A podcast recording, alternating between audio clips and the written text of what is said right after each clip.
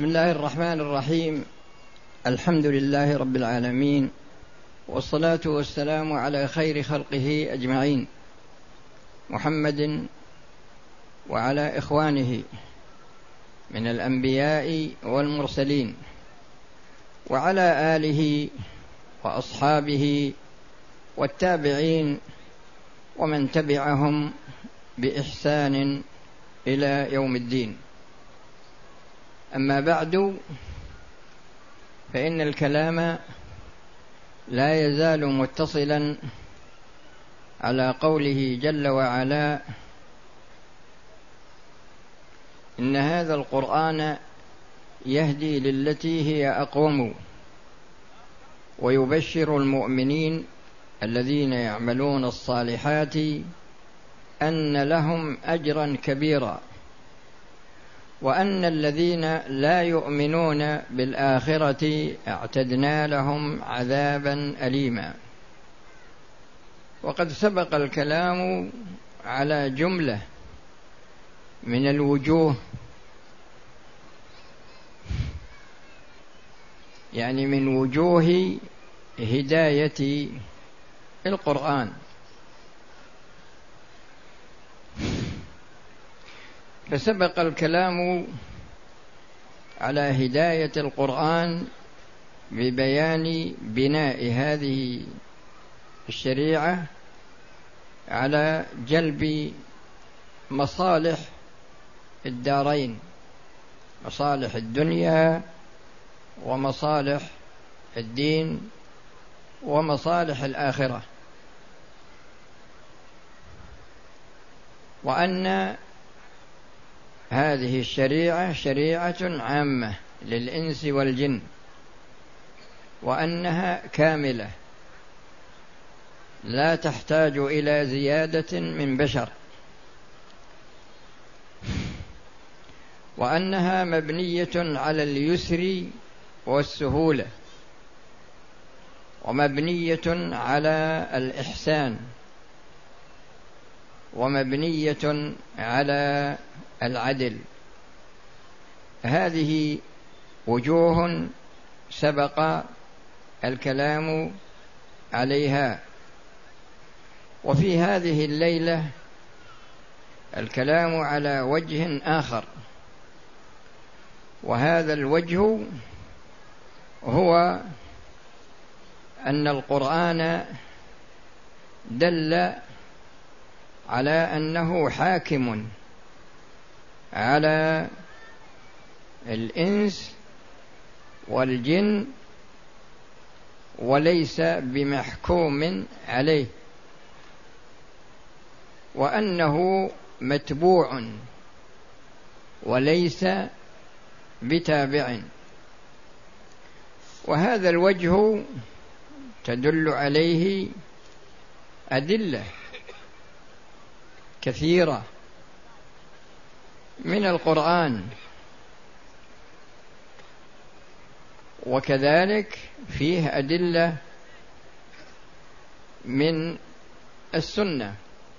ولكن أصل بيان هذا الوجه من القرآن.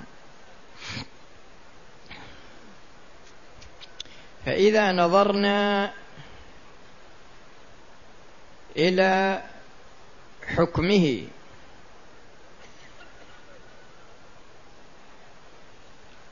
بمعنى أنه حاكم على الناس بصرف النظر عن جنسياتهم وتفاوتهم في جميع ما أعطاهم الله من التفاوت. كما قال جل وعلا هو الذي جعلكم خلائف الأرض ورفع بعضكم فوق بعض درجات ليبلوكم فيما آتاكم. إن ربك سريع العقاب وإنه لغفور رحيم. فالتفاوت الموجود فيما بين الناس ليس له أثر من جهة كون القرآن حاكما عليهم. ولهذا قال جل وعلا ومن لم يحكم بما أنزل الله فأولئك هم الكافرون وكلمة من هذه من صيغ العموم.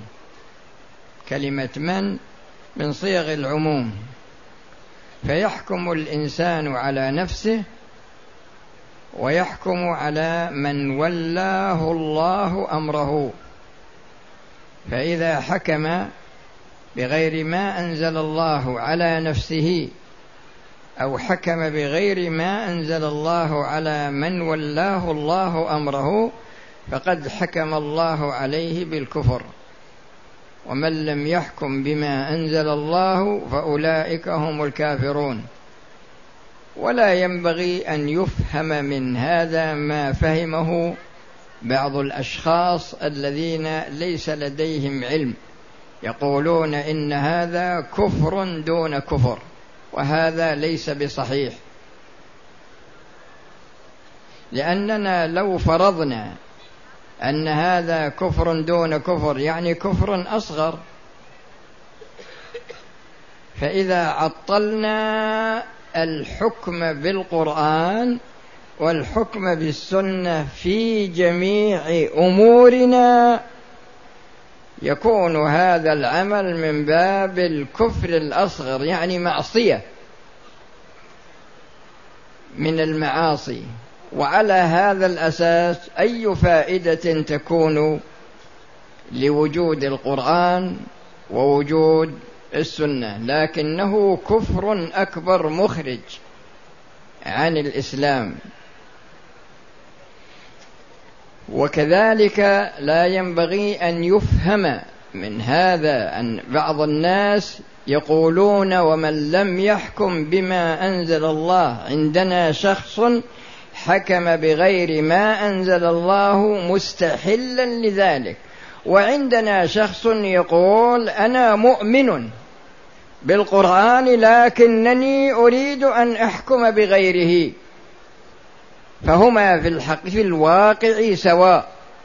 لأننا لو فرضنا أن الذين سنوا القوانين المخالفة للشرع على وجه الأرض لو فرضنا يعني لو نظرنا إليهم ووجدنا مثلا أن الشخص ما يستحل هذا لكن يقول أنا أبحكم بغير ما أنزل الله. فالمقصود أن هذه الآية عامة للشخص سواء كان مستحلا أو غير مستحل وأنه كفر أكبر وليس بكفر أصغر. وبعدها يقول الله جل وعلا ومن لم يحكم بما أنزل الله فأولئك هم الظالمون والكلام في هذه الآية كالكلام في سابقتها بأن المقصود بالظلم هنا الذي المدلول الذي يتفق مع الكفر لأن الظلم كلمة مشتركة يعني تدل على عدة معاني. فالإنسان قد يظلم نفسه وقد يظلم غيره في بعض المعاصي. لا ولهذا قال تعالى إن الشرك لظلم عظيم. فتجدون أن الظلم على درجات. ولكن الدرجة المقصودة من هذه الآية هي الدرجة التي تتفق مع قوله ومن لم يحكم بما أنزل الله فأولئك هم الكافرون. فيكون المقصود بالظلم هنا هو الكفر في الآية السابقة. وهكذا قوله جل وعلا بعدها ومن لم يحكم بما أنزل الله فأولئك هم الفاسقون. فالفسق والظلم والكفر هنا في هذه الآيات الثلاث هو على سبيل السواء. يعني كفر يخرج من الملة وظلم يخرج من الملة فسق يخرج من الملة. وفي الآية الأخرى يقول الله جل وعلا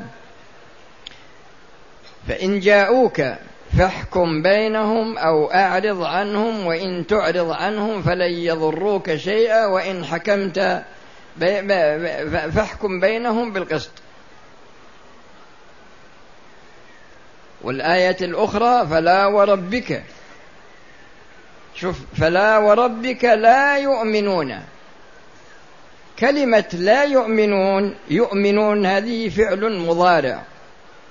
والفعل المضارع ينحل عن مصدر وزمان. والمصدر يكون نكرة. وبناء على ذلك فمعنى قوله فلا وربك لا يؤمنون يعني لا إيمان لهم. يعني نفى عنهم ولا نقول إن هذا نفي كمال الإيمان لا. كما في قوله صلى الله عليه وسلم لا يؤمن أحدكم حتى يحب لأخيه ما يحب لنفسه. ومثل لا يزني الزاني حين يزني وهو مؤمن ولا يسرق السارق حين يسرق إلى غير ذلك. فتلك أساليب من يعني فيها نفي كمال الإيمان. لا يزني الزاني حين يزني وهو مؤمن يعني وهو كامل الإيمان. ولا يسرق السارق حين يسرق وهو مؤمن يعني كامل الإيمان. لكن في هذه الآية المقصود منه فلا وربك لا يؤمنون هذا نفي أصل الإيمان وليس نفي كمال الإيمان. فينبغي أن يتنبه لهذا. لا يؤمنون حتى يعني نفى عنهم أصل الإيمان. وإذا انتفى عنهم أصل الإيمان يكونون كفارا. فلا وربك لا يؤمنون حتى يحكموك فيما شجر بينهم. ثم لا يجدوا في أنفسهم حرجا مما قضيت ويسلموا تسليما. يعني ذكر شرطين. اولا لا بد من الحكم من حكم الرسول صلى الله عليه وسلم. ثانيا إذا حكم الرسول صلى الله عليه وسلم فلا ينبغي فلا يجوز للمحكوم عليه أن يقع في نفسه حرج يعني ضيق من هذا. والواجب عليه وهو الشرط الآخر أن يسلم تسليما يعني يسلم بجوارحه ويسلم بقلبه فلا يكون عنده أدنى شك في حكم الرسول صلى الله عليه وسلم. لأنه صلى الله عليه وسلم هو معصوم فيما يبلغه عن الله جل وعلا. لكن في مجال القضاء في مجال القضاء قد يحصل لأنه لا يعلم الغيب كما قال صلى الله عليه وسلم إنكم تختصمون إليّ. فلعل بعضكم أن يكون ألحن بحجته من بعض. فمن قضيت له بحق أخيه فإنما أقطع له قطعة من نار. فإنما أقطع له قطعة من نار. فهذا فيه تنبيه من الرسول صلى الله عليه وسلم أنه يجتهد في القضاء لكنه لا يعلم الغيب. وفي قصة المتلاعنين في سورة النور لما تلاعنا وهما زوجان لما تلاعنا وانتهيا قال الله يعلم إن أحدكما كاذب ومع ذلك حكم بظاهر الملاعنة. لكن ان الشخص عندما يعني عندما يتحاكم إلى شرع الله جل وعلا ويبدي ما لديه من الأمور فهذا يحتاج إلى أنه لا يقع في نفسه يعني لا يجوز له أن يقع في نفسه شك بأن الحكم في هذه المسألة على هذا الوجه اذا كان هو الواقع لا يجوز له أن يقع في نفسه أن هذا حكم جور. لماذا؟ لأن هذا اتهام لله جل وعلا. لأن هذا اتهام لله جل وعلا. وإذا نظرنا إلى تفاصيل الحكم في القرآن إذا إذا نظرنا إلى تفاصيل الحكم في القرآن وجدنا أن الله سبحانه وتعالى قال يا أيها الذين آمنوا كتب عليكم القصاص في القتلى. يعني أوجب الحر بالحر إلى آخر الآية. وفي الآية الأخرى ولكم في القصاص حياة يا أولي الألباب. يعني مشروعية الحكم على النفوس المتعدية بالقتل على غيرها عمدا الحكم عليها بالقصاص. هذا بالنظر للنفوس. وإذا رأينا إذا رأينا الزنا وهو الحفاظ على الأنساب وجدنا أن الله حكم فقال الزانية والزاني فاجلدوا كل واحد منهما مئة جلدة ولا تأخذكم بهما رأفة في دين الله. هذا إذا كان بكرين. وإذا كان ثيبين فإنهما يرجمان. وإذا كان أحدهما بكرا والثاني ثيبا فإن البكر يجلد ويغرب والثيب هذا يرجم. وإذا نظرنا إلى القذف والذين يرمون المحصنات ثم لم يأتوا بأربعة شهداء فاجلدوهم ثمانين جلدة. المقصود أن القرآن أنه حاكم على تصرفات المكلفين تصرفاتهم في أقوالهم وتصرفاتهم في أفعالهم وتصرفاتهم في أموالهم. إذا إذا إذا عرفنا أن القرآن قرر هذا الوجه من وجوه الهداية نأتي إلى واقع الناس. فهل واقع الناس تمسك بهذا الوجه وصار تابعا لكتاب الله جل وعلا أم أنه جعل كتاب الله خلف ظهره وأنشأ مجلسا؟ تشريعيا وأن هذا المجلس هو الذي وأن هذا المجلس هو الذي يسن القوانين التي تحكم الشعب. إذا نظرنا إلى واقع حياة الناس على وجه الأرض أنا ما أخص بلد دون بلد. وجدنا أنه تحقق فيهم قول الله جل وعلا في هذا الجانب في جوانب كثيرة لكن في هذا الجانب. وإن تطع أكثر من في الأرض يضلوك عن سبيل الله. فجميع الدول التي تنشئ مجلسا تشريعيا ويكون هذا المجلس هو المجلس المعتبر من ناحية التشريع. وأن هذا المجلس لا يستند إلى شرع الله بأي وجه من الوجوه فلا شك أن هذا أن هؤلاء حكموا بغير ما أنزل الله. وهكذا بالنظر للأنظمة لأن عندنا القوانين وعندنا الأنظمة.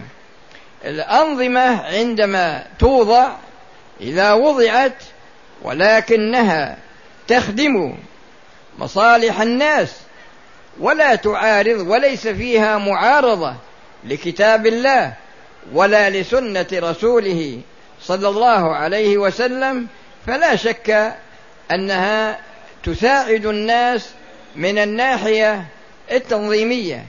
لكن الشيء المهم هو أنها لا تشتمل على شيء يخالف كتاب الله أو يخالف سنة رسول الله صلى الله عليه وسلم وإذا تحقق وجود المخالفة من جهة واضعها أو من جهة من يحكم بها وتحقق ذلك ولكنه أمضاه فلا شك أن هذا حكم بغير ما أنزل الله وأنه داخل في عموم الآيات الثلاث التي سبقت التي فيها وصف الحاكم بغير ما أنزل الله بالكفر أولا ثم بالظلم ثانيا ثم بالفسق ثالثا.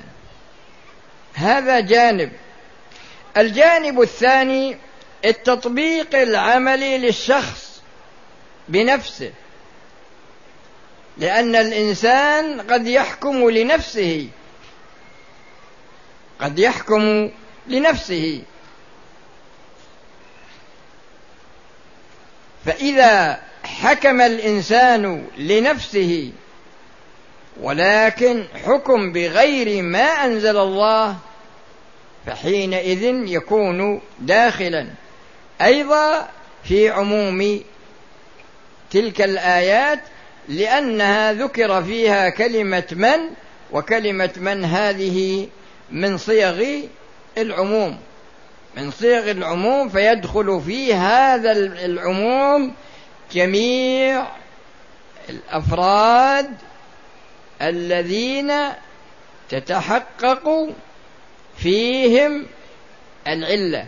يعني يتحقق فيهم مناط الحكم. يتحقق فيهم مناط الحكم. وبصرف النظر عن نوعيات الناس. وعلى هذا الأساس يحتاج الإنسان إلى الرجوع إلى نفسه. هل هو داخل في هذا العموم أم أنه خارج منه؟ وبخاصة الأشخاص الذين يبتلون بأعمال قيادية. يكون عمله قياديا ولكن هذا العمل الذي يشتغل فيه قد يكون مرجعه القانون وقد يكون مرجعه نظاما. وكل منهما إذا اشتمل على مخالفة لكتاب الله أو سنة رسوله صلى الله عليه وسلم وأمضاه هذا الشخص فحينئذ يكون يكون هذا الشخص داخل في عموم قوله جل وعلا ومن لم يحكم بما أنزل الله فأولئك هم الكافرون لأن هذا عرف أن هذا الحكم مخالف لكتاب الله ولسنة رسوله صلى الله عليه وسلم ولكنه تعمد هذه المخالفة. وإذا نظرنا إلى موقف الرسول في بعض الأحوال وجدنا أنه لما جيء إليه جاء إليه شخص يشفع في امرأة سرقت يشفع لئلا يطبق عليها الحد وظن هذا الشافع ظن أن عمله هذا جائز. ظن أن عمله هذا جائز لكن بماذا أجابه الرسول صلى الله عليه وسلم؟ قال له يا فلان أتشفع في حد من حدود الله؟ فوالله لو أن فاطمة بنت محمد سرقت لقطعت يدها. وفاطمة هذه منزلتها في الآخرة كما قال صلى الله عليه وسلم هي سيدة نساء أهل الجنة. ومع علو هذه المكانة لها في الآخرة وقربها من الرسول صلى الله عليه وسلم هذان العاملان لم يؤثرا على قلب الرسول صلى الله عليه وسلم فأقسم مؤكدا. والله لو أن فاطمة لأنها هي يعني اختارها بالنظر إلى علو منزلتها. ما قال لو أنك أنت سرقت؟ لا. قال لو أن فاطمة وقال بنت محمد سرقت لقطعت يدها. فهذا موقف الرسول صلى الله عليه وسلم فهو تابع. هو مبلغ عن الله لكنه تابع أيضا لكتاب الله ولسنة رسوله صلى الله عليه وسلم. ولهذا لما سئلت عائشة لأن الله قال له وإنك لعلى خلق عظيم. فسأل فسئلت عائشة عن خلق الرسول صلى الله عليه وسلم قالت كان خلقه القرآن. بمعنى أنه يأتمر بأمره وينتهي بنهيه. فهذا أشرف الخلق على الإطلاق. هذا موقفه من جهة كونه صار القرآن حاكما عليه.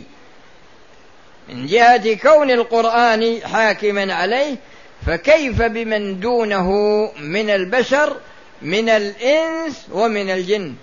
فلا يسع جميع المكلفين من الإنس والجن إلا أن يكونوا تابعين لكتاب الله جل وعلا ولسنة رسوله صلى الله عليه وسلم وأنه حاكم عليهم وليسوا بحاكمين عليه. أسأل الله سبحانه وتعالى بأسمائه الحسنى وبصفاته العلى وباسمه الطيب الطاهر الذي إذا دعي به أجاب وإذا سئل به أعطى أن يجعل اجتماعنا هذا اجتماعا مرحوما وتفرقنا تفرقا معصوما وألا يجعل فينا ولا منا شقيا ولا محروما وأن يتوفانا مسلمين ويحشرنا مع الذين أنعم الله عليهم من النبيين والصديقين والشهداء والصالحين. إنه ولي ذلك والقادر عليه وأن يصلحنا ويصلح لنا ويصلح بنا وأن يجيرنا من خزي الدنيا وعذاب الآخرة إنه ولي ذلك والقادر عليه والحمد لله رب العالمين وصلى الله وسلم على نبينا محمد وعلى آله وأصحابه أجمعين والآن نأتي إلى ما يقدم من أسئلة.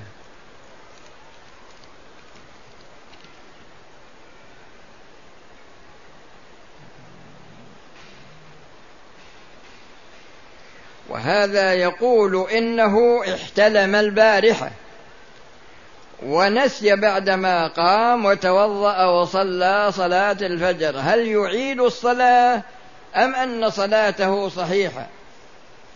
من قواعد النسيان من قواعد النسيان أنه ينزل المعدوم ينزل الموجود منزلة المعدوم.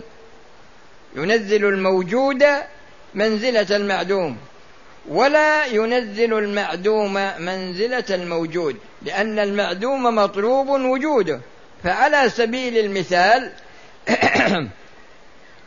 لو صلى الشخص صلاة الظهر ثلاثة ناسيا وقام وتذكر فيما بعد ذلك فالركعة الرابعة مطلوب إيجادها. مطلوب إيجادها وبناء على ذلك نقول له لا بد من إعادة الصلاة اربعا. لكن لو صلى خمسا ناسيا أتى بالخامسة ناسيا. ثم بعد ذلك ذكره المأمومون وسجد للسهو فهذه الركعة الخامسة بمنزلة المعدوم لأنه منهي عن إيجادها. ما هم مأمور بإيجادها كالصورة السابقة؟ لا. منهي عن إيجادها. فيتنبه الشخص إلى هذه الناحية من ناحية تطبيق النسيان على نفسه. أنه ينزل الموجود منزلة المعدوم ولا ينزل المعدوم منزلة الموجود. فهذا الغسل الذي نسيه هذا مطلوب إيجاده. مطلوب إيجاده ونسيه. فنسيانه لا يكون عذرا له. أخذت عمرة لي هل يجوز أن آخذ لأمي عمرة؟ نعم جزاك الله خيرا. أمي المتوفاة.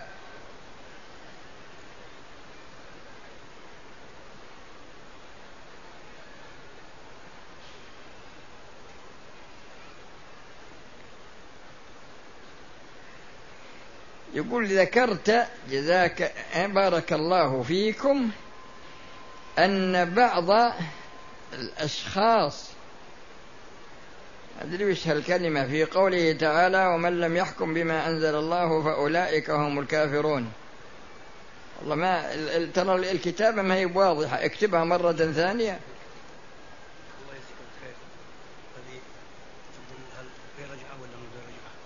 هذا عند القاضي. عند القاضي.